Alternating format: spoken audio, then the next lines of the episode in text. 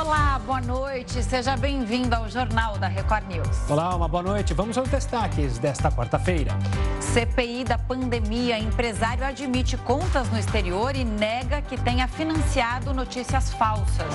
Rogério Caboclo é suspenso da CBF até março de 2023. Governo de São Paulo anuncia dose adicional para da vacina para profissionais da saúde. E ainda, Brasil abre mais de 370 mil vagas com carteira assinada.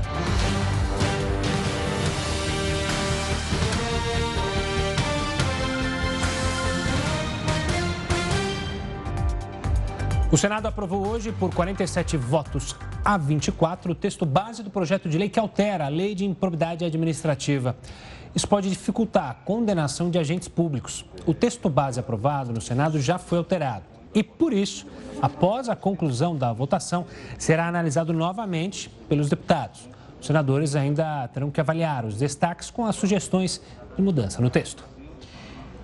A CPI da pandemia ouviu o empresário Luciano Hang. Ele é suspeito de financiar a divulgação de notícias falsas sobre tratamentos ineficazes contra a Covid-19. Luciano Hang disse que não fez nada de errado e que a CPI não tem provas contra ele. E venho aqui, de coração aberto, esclarecer qualquer questão. Porque nada devo, não fiz nada de errado e a CPI não tem prova alguma contra mim. O empresário falou que é perseguido pelas opiniões dele e afirmou que vai continuar usando as redes sociais porque ele quer um país melhor. Sou acusado sem provas e perseguido apenas por dar a minha opinião. Hang falou que nunca fez parte de nenhum gabinete paralelo e que a morte da mãe dele está sendo usada politicamente. Imaginem o quanto é duro para mim ver a morte da minha mãe sendo usada politicamente de forma tão vil, baixa e desrespeitosa. Luciano Hang disse ainda que nunca duvidou da Covid, que não é contra a vacina. Ao contrário do que tentam me imputar, eu não sou negacionista. Nunca neguei ou duvidei da doença. Tanto que as minhas ações pró-saúde não ficaram só no discurso. Eu não sou e nunca fui contra a vacina. Tanto que disponibilizei todos os nossos estacionamentos das nossas mega lojas espalhadas pelo Brasil como pontos de vacinação. O empresário chegou escoltado por senadores da base do governo e não assumiu o compromisso de dizer a verdade. O depoimento de Luciano Hang também foi marcado por tumulto e discussões. A confusão começou após o advogado do empresário discutir com o senador Rogério Carvalho.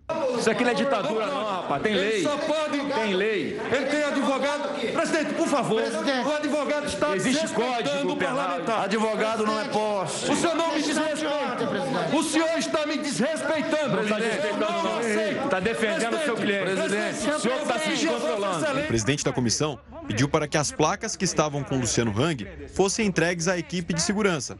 As placas tinham os dizeres como: Não me deixam falar. Eu só quero dar um encaminhamento. Eu queria pedir ao senhor Rank que essas placas que ele tem aí entregasse ao pessoal da segurança, por favor. Perfeito. Na sequência, o presidente da CPI, Omar Aziz, pediu para o advogado de Hang se retirar da sessão. Ele tem direito ao acompanhamento de um advogado. Um advogado, pessoal.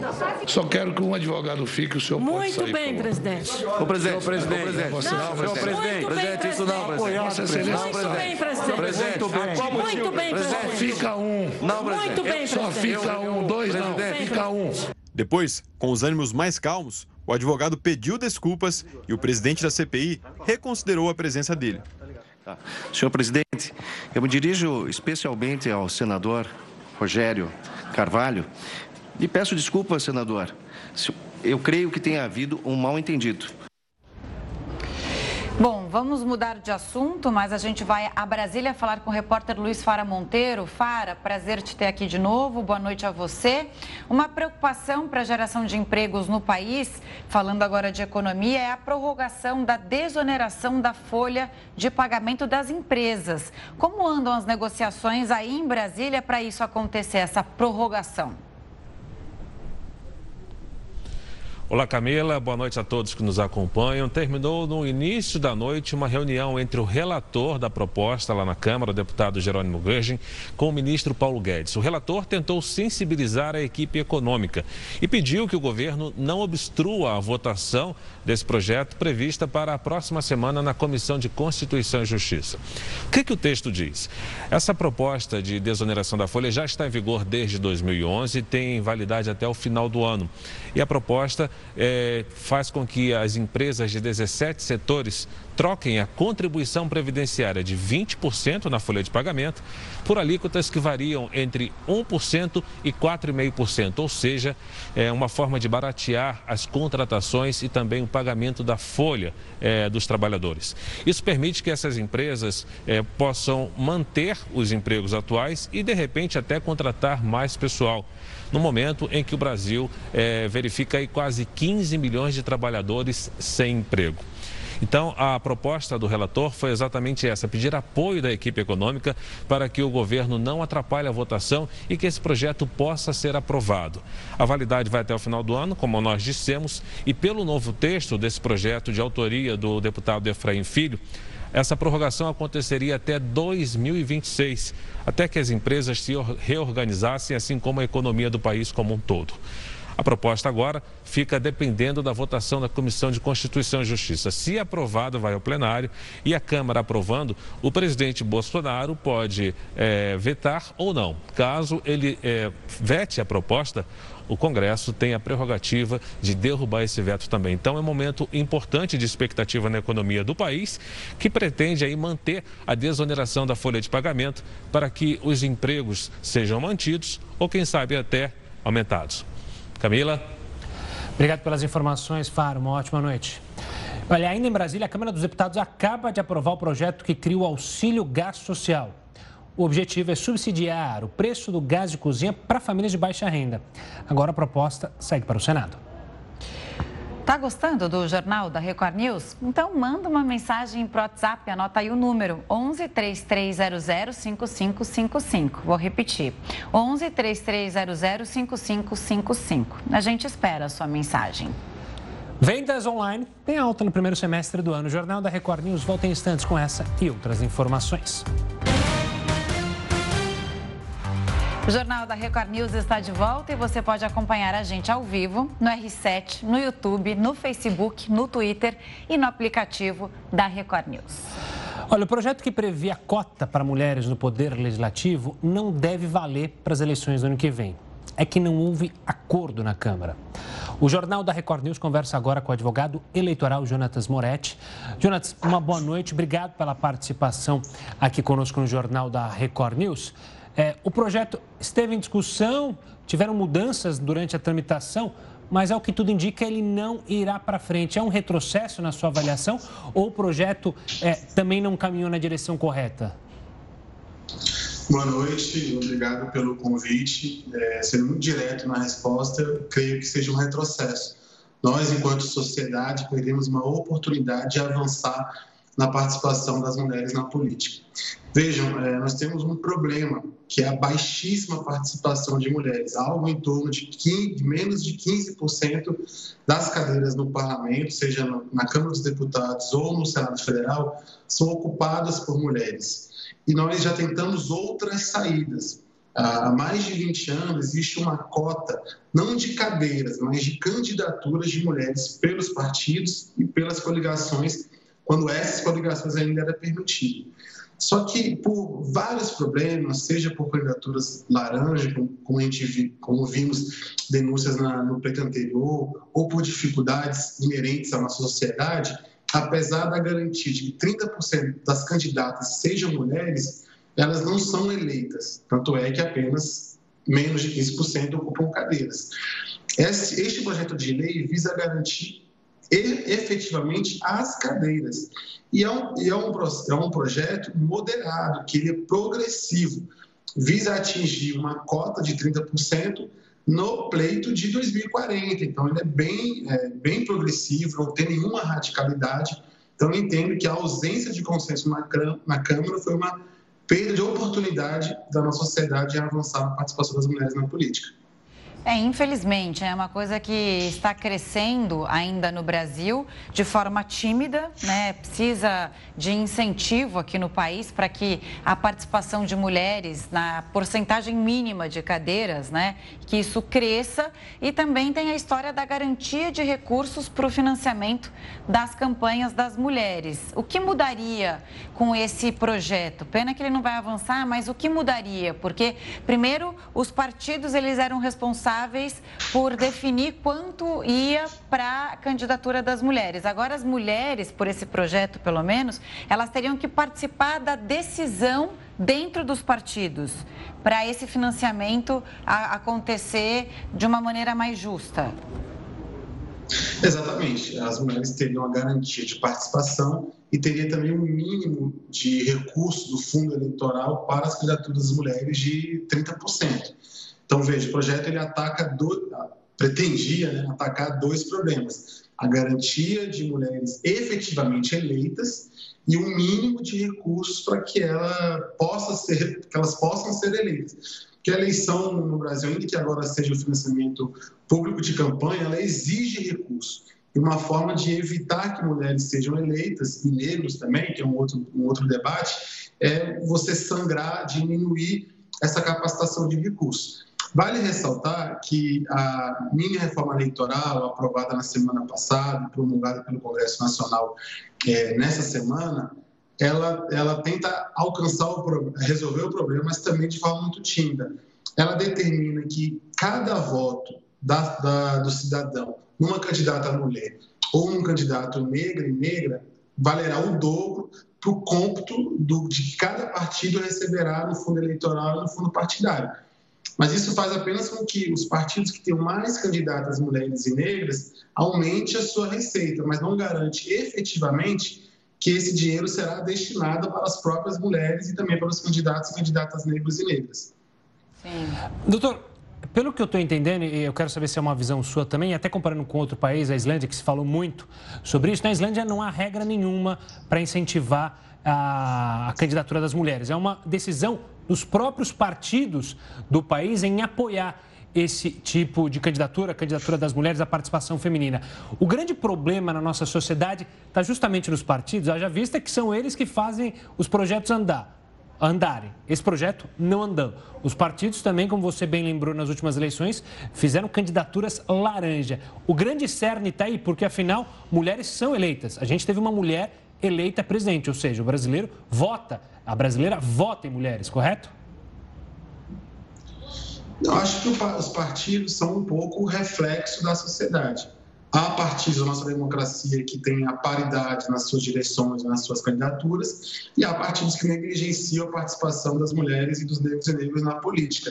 Então, eu acho que precisa de um, de um, de um empurrão legislativo é, de um empurrão nosso enquanto sociedade para alterar essa conjuntura.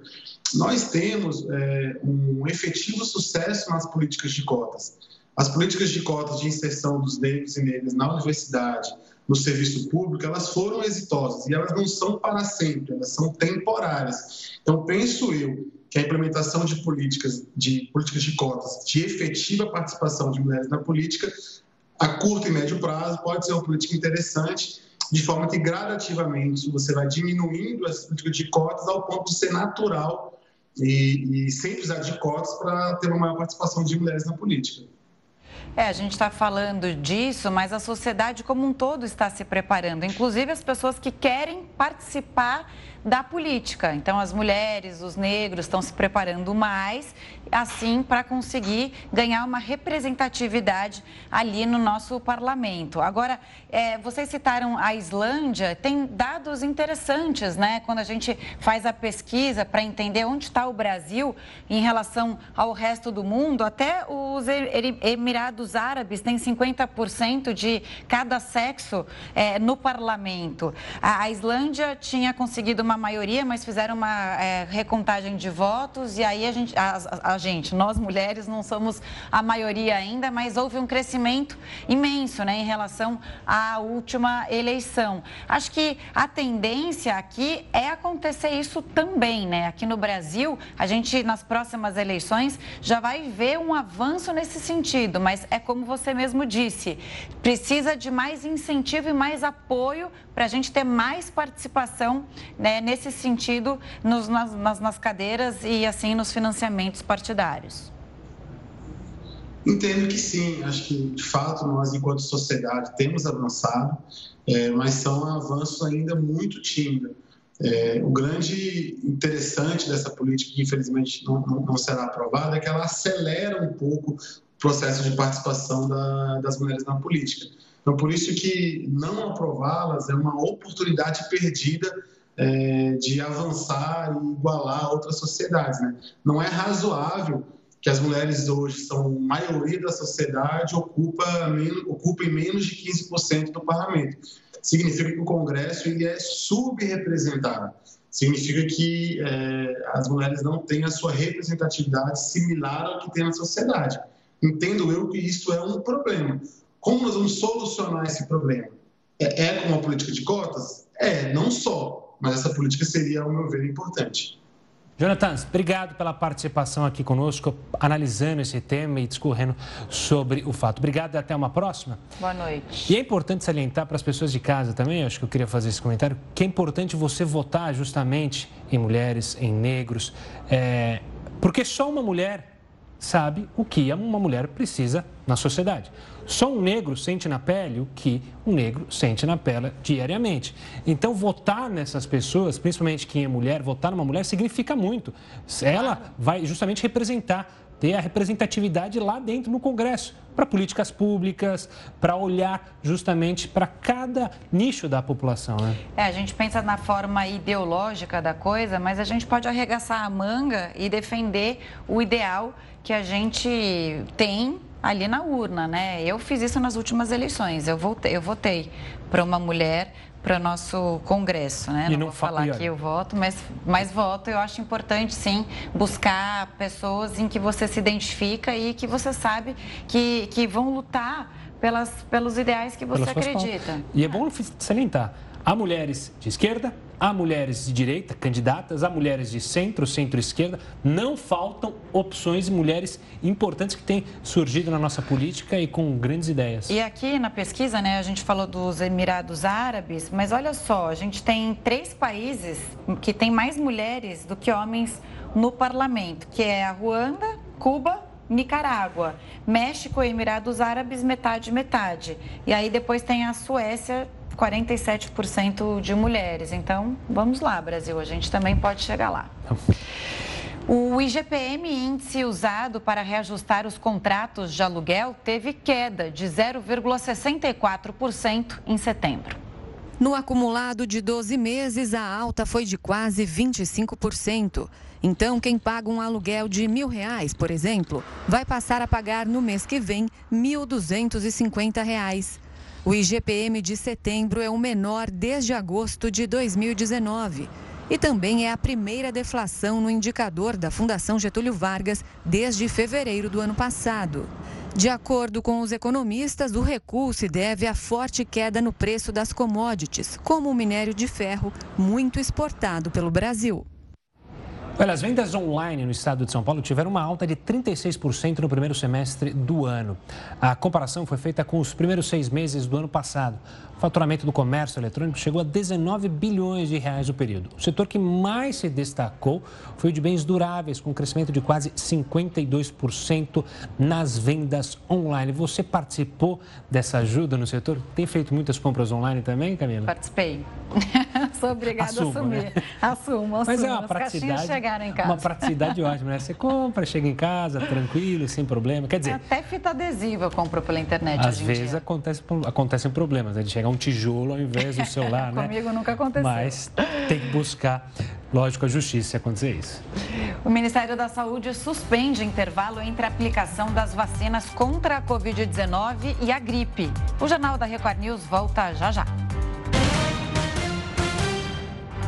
Estamos de volta com o Jornal da Record News para falar que em agosto foram criados 372 mil postos de trabalho com carteira assinada. O número foi divulgado hoje pelo Ministério do Trabalho e é o melhor resultado desde fevereiro. Houve um aumento de 50% no saldo de vagas em relação a agosto do ano passado. O setor de serviços puxou a alta com 180 mil vagas abertas. Desde o começo do ano, foram contratados mais de 2 milhões e 200 mil trabalhadores com carteira assinada no país. E quem pode analisar a movimentação do mercado de trabalho é ele, o nosso Heródoto Barbeiro. Boa noite, Heródoto. Explica para gente essa recuperação. Camila, é, se está havendo um aumento de oferta de, de, emprego, como a gente disse agora há pouquinho, né? esse ano já somam 2 milhões e 200 mil novos empregos, portanto está tendo um saldo positivo é sinal que a economia está crescendo. Se a economia não estivesse crescendo, não é possível que estivesse aparecendo o emprego. Então, acho que isso é um sintoma de que a economia brasileira está crescendo. Mas olha, ao lado daqueles dados mais oficiais, olha, o PIB pode crescer aproximadamente 5% esse ano, Produto Interno Bruto, né, que estabelece e é medido aí pela, pelo IBGE ou então pelo Banco Central do Brasil. Eu acho que tem algumas coisas que a gente, como cidadão, é capaz de, de detectar. Por exemplo, se está tendo mais nota fiscal, se as pessoas estão tirando mais nota fiscal, e isso é controlado pelo governo, é sinal que está vendendo mais. Senão, não tiraria nota fiscal. Esse é um ponto. Segundo ponto, o, o aumento da arrecadação de impostos. Os impostos estão aumentando, a arrecadação está aumentando. Então, é sinal que a economia está girando mais, senão também não arrecadaram imposto. Mas tem uma coisa interessante que é o seguinte: a gente olha para o setor de embalagem. Também aumentou muito a venda de papelão e papel para embalagem. É sinal que os produtos estão sendo embalados, estão sendo vendidos. E tem até uma coisa mais simples, que é o seguinte, da gente olhar o pedágio das estradas. Quando o pedágio começa a dizer, olha, tem muito caminhão passando pela estrada, tem muito caminhão passando pelo pedágio, é sinal que eles estão carregados de mercadoria e estão levando de um lado para o outro. Então, isso mostra que a economia realmente vai crescendo. São sintomas do crescimento da economia. Agora, uma coisa interessante é o seguinte: ainda está muito longe, logicamente, da gente poder estabilizar o sistema que está no país.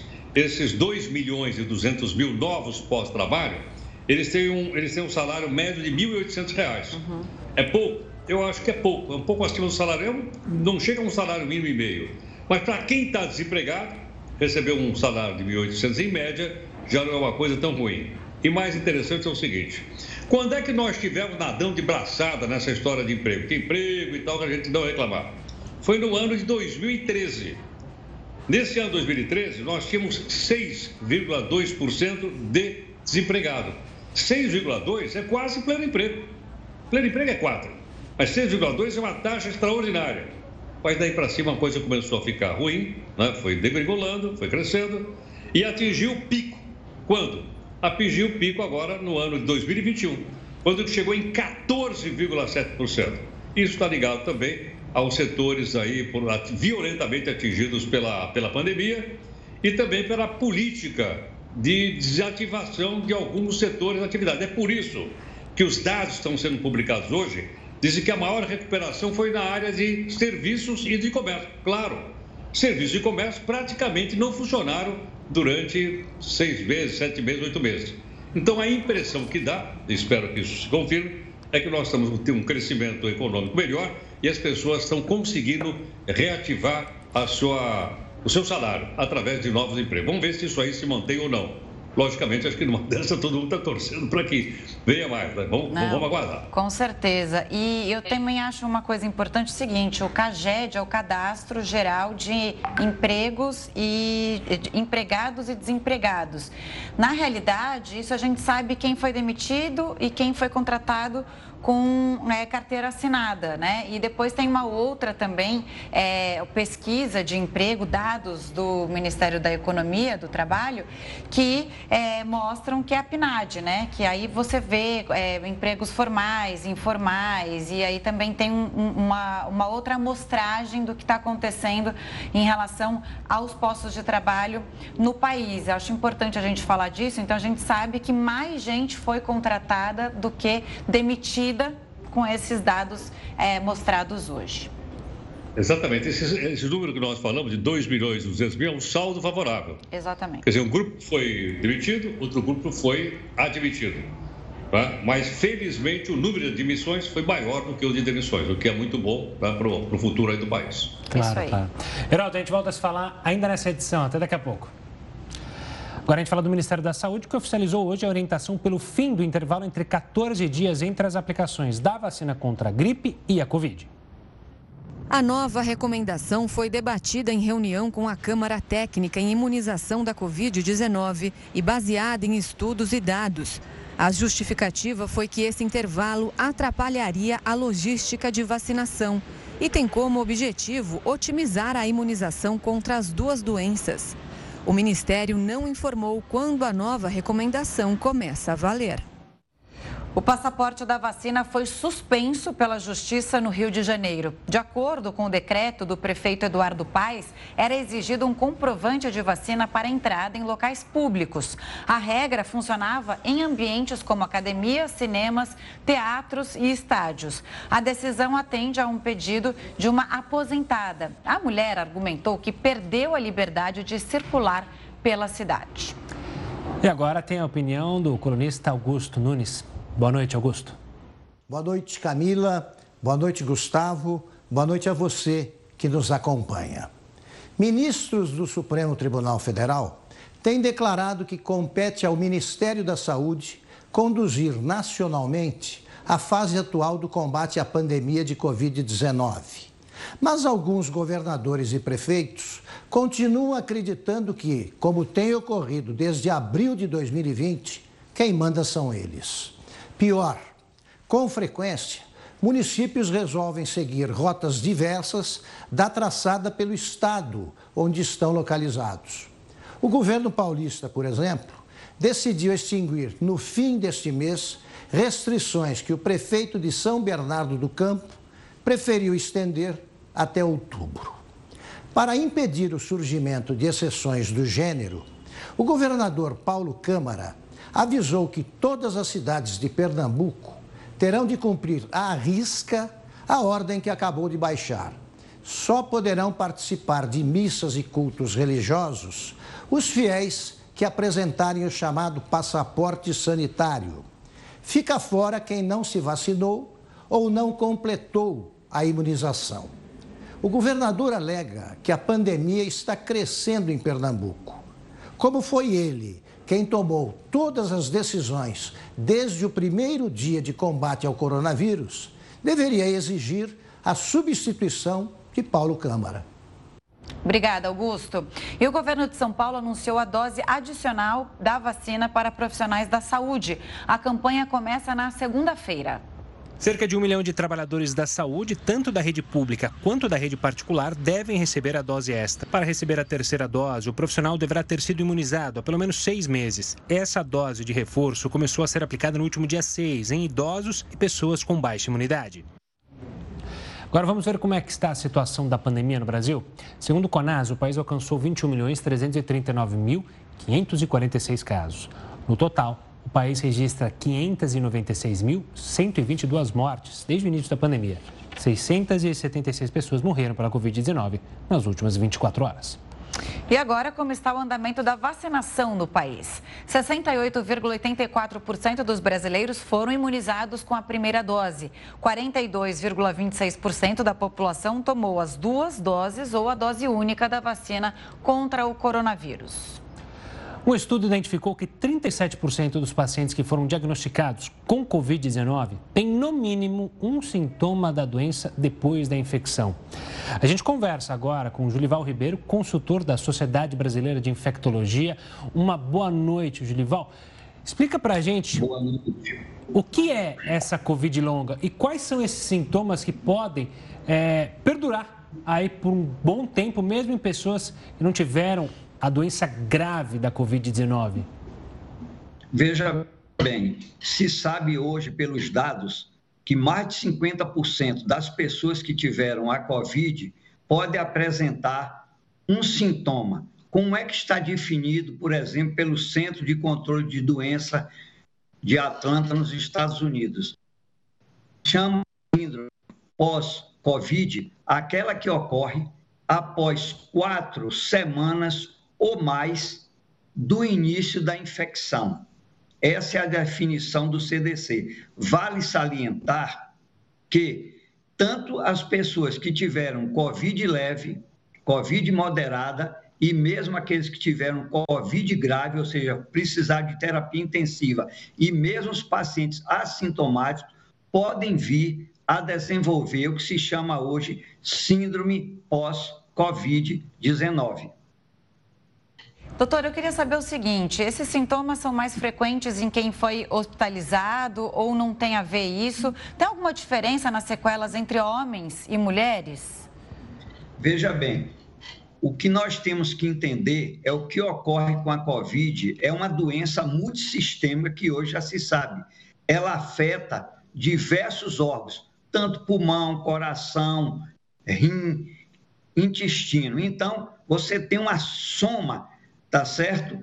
De sinais e sintomas que pode vir a acontecer pós-Covid. Nesse estudo da Inglaterra, mostrou não é, que você pode ter, na realidade, aí foi o caso de mais mulheres, mas tem outros estudos mostrando que você tem essa síndrome pós-Covid em qualquer tipo de pessoa. O que se esperava e que se espera que realmente quem tem Covid mais grave, você possa ter essa síndrome pós-Covid com maior número de sintomas.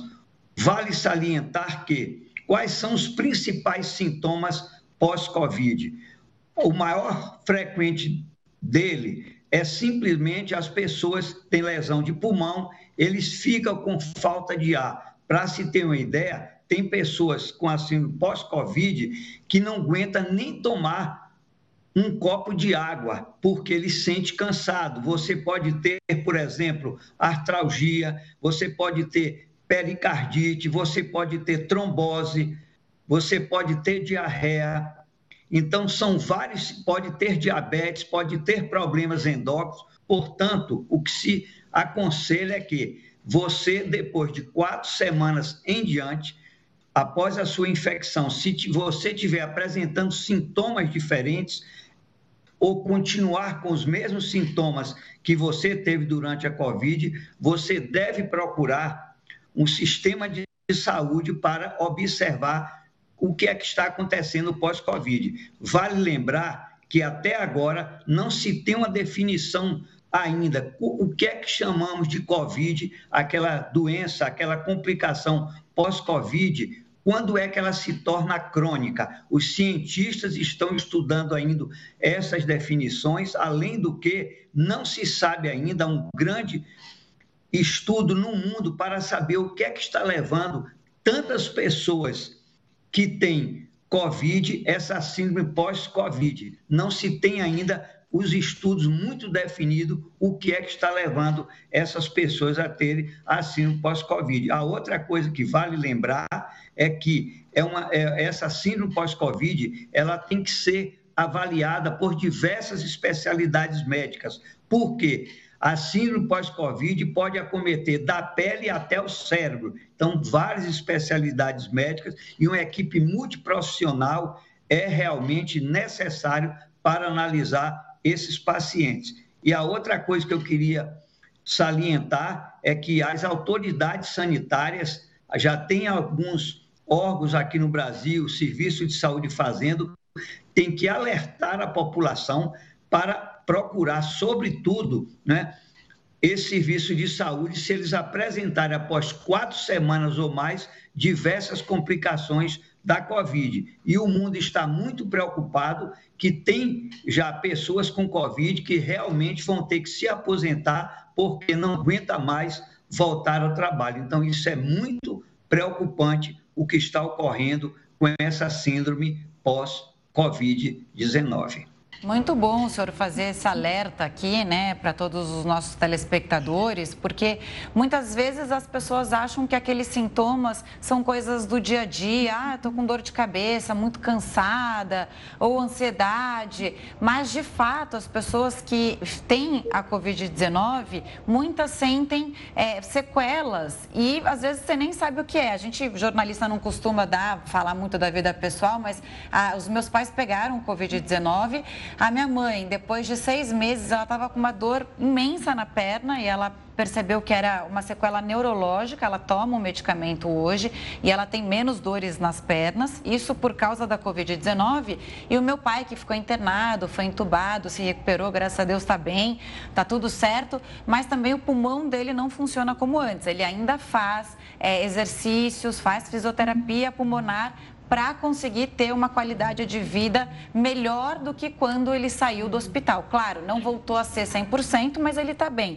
Então, eu acho importantíssimo o senhor falar aqui sobre é, essas sequelas, esses sintomas e para que as pessoas que tiveram Covid, para que elas olhem com cuidado e procurem ajuda médica, né, Gustavo? Exato. Eu quero pegar justamente essas duas falas, tanto do doutor quanto da Camila, e perguntar, questionar, doutor, esse vírus, é, isso é uma coisa que pode acontecer com outros vírus, ou seja, a literatura da medicina já viu que outros vírus provocam síndromes após a doença? Ou isso é algo novo, é algo específico do coronavírus? Boa. Não, outras doenças você pode ter virais, por exemplo, ter outras complicações. Você pode ter uma doença viral, e, por exemplo, gripe, você pode ter pneumonia, você pode ter casos graves. E, por exemplo, se olhar as outras doenças causadas pelo coronavírus, o MERS-CoV, SARS-CoV, que não a Covid-19 agora, deixaram consequências muito grave para as pessoas. Além do que, o que nós temos que entender é que a Covid-19 é uma doença multissistêmica, tá certo? Ela altera grande parte dos tecidos e, e, órgãos do nosso organismo, porque ocorre um, um processo inflamatório muito grave, o que se chama assim, né, uma verdadeira tempestade de determinadas substâncias que lesa diretamente o órgão ou mesmo os tecidos. Por isso que há quem diga, olha, a COVID, ela pode levar a complicações ou pode ter complicações durante a COVID, não pós-COVID, que pode afetar desde a pele até o cérebro. Hoje você tem pessoas com problemas psiquiátricos, está certo? Problemas é, é, é, que tiveram derrames, pessoas com trombose, pessoas, vamos dizer assim, é que você hoje tem dificuldade de respirar, justamente, não é? Por ter acometido o pulmão. Então, a alerta é: mesmo quem teve Covid assintomática, segundo os estudos, pode ter, tá certo? Essa síndrome pós-Covid. A boa notícia é que a maioria das pessoas, após alguns meses, recuperam, tá certo? Essa síndrome pós-Covid, mas infelizmente está se vendo na literatura pessoas já que vai fazer meses, tá certo, tendo esse, esse problema. Portanto, a dica final é: você teve Covid, teve sintomas pós quatro, seis semanas, você deve procurar um serviço médico para tratar. E os colegas médicos, profissionais de saúde, devem estar atentos às vezes, né, são problemas que levam a ter, saber que existe essa síndrome pós-Covid e os pacientes merecem ser bem atendidos. Eu faço um apelo, sobretudo, para as autoridades sanitárias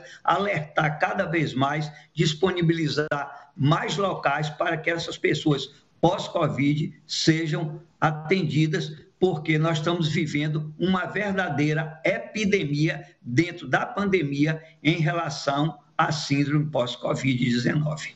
Doutor, obrigado pela participação aqui conosco e pelos alertas. Um forte abraço e até uma próxima. A gente ainda fala de saúde porque o ministro interino da Saúde, Rodrigo Cruz, informou hoje que o ministério ainda estuda qual é o melhor imunizante para a dose de reforço da vacina contra a Covid-19. Ainda segundo o ministro interino, não há previsão para novos contratos neste ano. Isso porque a atual quantidade de doses é suficiente para a demanda atual. Tunísia é o primeiro país árabe a nomear uma mulher como primeira-ministra. O Jornal da Record News volta daqui a pouquinho. Fique com a gente.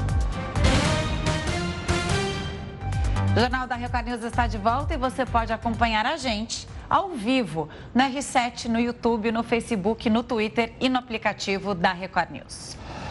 Rogério Caboclo foi afastado da presidência da Confederação Brasileira de Futebol.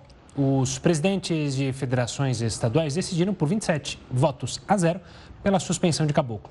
Ele já estava afastado provisoriamente por causa das acusações de assédios sexual e moral. Com a decisão, o dirigente só pode retornar ao cargo em março de 2023 um mês antes do fim do seu mandato. Caboclo alega que está sendo perseguido. A Justiça dos Estados Unidos decide que o ex-presidente peruano pode ser extraditado para responder por crimes no Peru. Assunto para o Heródoto Barbeiro. Heródoto, Alejandro Toledo é acusado de quais crimes? Aí, antes que você diga, não tenho nada a ver com esse Toledo, hein, Heródoto? Não vem falar que é parente eu meu. Acho que é da família, eu acho que é da família. Não, minha família é argentina, não tem nada a ver com o Peru, hein? Alejandro, eu até ia falar para você falar isso, porque ele tem um sotaque legal, né? Tem, tem, tem. Tem, é bonito de ouvir. Olha, o que chama a atenção da gente é que ele está ligado ao Odebrecht. Lembra da Odebrecht ou não? Sim. A nossa querida Odebrecht? Pois é, ele está ligado a ela. E o que é interessante é assim, eles foram pegos pela Operação Lava Jato do Peru. Esse senhor que a gente está mostrando aí, ó, foi presidente do Peru. E eu estava olhando aqui, viu, Gustavo, em espanhol, qual era a tradução de Lava Jato? Eu cheguei nessa aqui, ó, lavadeiro de chorro. Seria a Operação Lava Jato em espanhol lá do Peru. E aliás, um negócio interessante foi o seguinte: ele levou só 20 milhões de dólares. Oi? Não, a gente só deu uma risadinha Só deu aqui risada, do que é só você. Lavadeiro de choro. Pois é, ele levou 20 milhões de dólares da nossa querida Odebrecht, que tem como chefe, tinha, que é o Marcelinho Odebrecht, a gente conheceu muito aí, porque ele queria construir uma estrada de rodagem que ia ligar o Peru ao Brasil. Que, aliás, a estrada não saiu do papel. Isso foi lá em 2006. E ele botou, segundo o pessoal lá da Justiça do Peru, 20 milhões de dólares no bolso. Curioso é que ele estava escondido nos Estados Unidos. Ele fingia que dava aula numa grande universidade lá nos Estados Unidos, ah, até que o juiz americano chegou à conclusão que as provas são contundentes e que ele tem que ser ju- julgado no Peru. Agora, eu gostaria de contar aqui para os nossos amigos que esse cidadão, ele não é o único, ele foi o primeiro. Depois dele entrou Alan Garcia, também na, na conta da Odebrecht, e Olanta Humala. O Garcia se matou, vocês lembram disso não? Ele cometeu suicídio quando ele, quando ele foi preso. E Olanta Humala, que era inclusive um candidato assim mais à esquerda, ele está preso, também por corrupção. Então, olha o estrago que a Lava Jato peruana fez lá. Três ex-presidentes foram ah, processados, foram presos, um deles chegou inclusive a se matar. Curioso é que o chefe da, o chefe da Odebrecht lá chamava-se Barata, e ele era brasileiro. E ele fez delação premiada. O Barata falou aqui e o Barata falou lá. Agora, uma coisa interessante é o seguinte, que os americanos também pegaram o Odebrecht. E para não ser colocado em, fora do, do, do- do business americano, eles pagaram 800 milhões de dólares de multa para a justiça americana, sinal que reconheceram o crime. E se a gente contar entre outros países do mundo, a Odebrecht pagou de multa a fantástica quantia de 2 bilhões e 200 milhões de dólares para poder não ser processada na Suíça, na França e nos Estados Unidos. Essa é a Odebrecht. Agora, do nosso noticiário, sumiu. Será que aconteceu com a Odebrecht, que sumiu? Será que aconteceu com a Operação Lava Jato, traduzindo para o português? Também sumiu. Aliás, ela foi desarticulada, desapareceu. Agora, parece que no Peru a justiça está indo à frente e aquelas pessoas estão sendo, ah, vamos dizer assim, acusadas, tem logicamente possibilidade de defesa, mas estão sendo presas e vão para julgamento. Aqui, é, vamos levando, vamos levando, vamos levando, levando. Vamos confundir vamos levando com vamos nevando, né? Vamos levar, né? O modus operandi brasileiro, né? Vai colocando, vai, vai varrendo para debaixo do tapete, né? Aí ninguém, ninguém dá conta dos escândalos. Heroto, obrigado, hein? Uma ótima noite e até amanhã. Tchau, tchau, gente. Tchau, tchau. Olha, autoridades da Espanha pediram aos moradores da ilha de La Palma que se protejam dos possíveis gases tóxicos liberados pela lava do vulcão Cumbre Vieja. A população deve fechar portas e janelas. Especialistas testam a qualidade do ar regularmente. Até o momento não há sinais de contaminação. Os gases são consequências do encontro do magma com a água do oceano. Quem estiver a um raio de 3 quilômetros da costa oeste deve procurar abrigo e proteger boca e nariz. A Vale concluiu o resgate dos 39 trabalhadores que ficaram presos numa mina em Ontário, no Canadá. Eles estavam presos desde domingo, depois que o sistema de elevadores quebrou. Os mineiros enfrentaram mais de um quilômetro de escalada para deixar o local. Em nota, a Vale, que é responsável pela mina, confirmou que todos os funcionários passam bem. A empresa também anunciou que vai abrir uma investigação sobre o caso. Ainda no cenário internacional, o Japão se prepara para anunciar um novo primeiro-ministro. Fumio Kishida, ex-chanceler do país, é o favorito para assumir o cargo. Kishida venceu a votação interna do Partido Liberal Democrático. Ele é do mesmo partido do primeiro-ministro que renunciou após críticas pela gestão da pandemia. Fumio Kishida deve ser nomeado primeiro-ministro já no mês que vem. A Tunísia é o primeiro país árabe a nomear uma mulher como primeira-ministra. Najla Romdani, de 63 anos, é reconhecida pela carreira ligada à engenharia e educação, além de ter passagem pelo Banco Mundial. Ela foi nomeada pelo presidente após a destituição do antigo premier e suspensão do parlamento em julho deste ano. E o governo dos Estados Unidos declara a extinção de 23 espécies. O jornal da Record News volta em um minuto.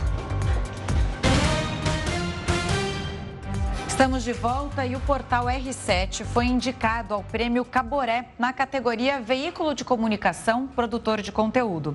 A premiação consagra os principais profissionais e empresas que contribuem com áreas de publicidade, marketing e mídia.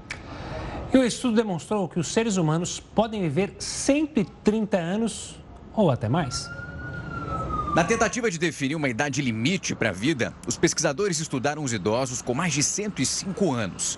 Essa análise foi publicada no jornal Open Science. O responsável pela pesquisa explicou que se existisse um limite para a vida abaixo dos 130 anos, a ciência já teria sido capaz de descobrir, isso com base nos dados disponíveis mesmo sendo possível viver tanto. Esse estudo mostra que essa não é uma tarefa fácil. A chance de uma pessoa com 110 anos conseguir chegar até os 130 é de uma em um milhão. Quem chegou perto foi a francesa Jeanne Calmon. Ela morreu aos 122 anos. E mesmo assim, o pesquisador acredita que algumas pessoas vão alcançar essa meta ainda nesse século. A principal candidata é a japonesa Kanitanaka, que aos 118 anos é a pessoa mais velha do mundo. Já pensou viver 118 anos, 130 anos? Nossa, eu tô pensando aqui, é tempo para danar, né? É tempo, a é gente é estaria no mas... começo da vida, hein? Mas tomara, é muito bom viver, eu né? Quero. A gente tem que agradecer todos os dias por viver cada dia e eu adoraria chegar à contagem centenária. Você também? Também, oh. cuidar da saúde e aí a gente tem aliada agora a tecnologia que nos ajuda sim. bastante, medicina, então acho que a gente pode chegar lá sim. Bom, o governo dos Estados Unidos declarou a extinção de 23 espécies nativas e uma ave muito famosa está nessa lista. Com certeza você já deve ter assistido ao desenho do pica-pau. Mas você já viu a ave que inspirou os criadores da animação? Se não viu, não vai conseguir mais. A espécie foi declarada extinta pelo Serviço de Vida Selvagem dos Estados Unidos. O pica-pau de bico marfim era nativo do sul do país. Entre as outras espécies extintas estão oito mexilhões de água doce, dois peixes, um morcego e 11 pássaros. Todas as causas estão ligadas à intervenção humana no ambiente. O desmatamento, caça ilegal e desenvolvimento em excesso são alguns motivos. Biólogos alertam que o desaparecimento de espécies pode se tornar algo comum. Há tantas espécies em péssimo estado de conservação hoje que acho que às vezes é importante reorientar nossa atenção para aquelas que podemos salvar e aquelas que precisam de nossa atenção agora. E agora tem um convite para você. Daqui a pouco tem o quê? A Fazenda News ao vivo mostra tudo o que acontece em A Fazenda 13, com debate inteligente, análises e entrevistas com especialistas, espiões e até quem acabou de sair do reality. Hoje quem participa é a Lisiane, a primeira eliminada desta edição. Você vai acompanhar a repercussão da prova do fazendeiro, da formação da roça e tudo sobre o festival de brigas que está acontecendo lá na sede. E aí? Só quando você tá chamada. E aí? Cada uma pessoa. E aí? E aí? E aí? Então não esqueça, hein? O nosso after de A Fazenda 13 é aqui na Record News. E a gente espera você.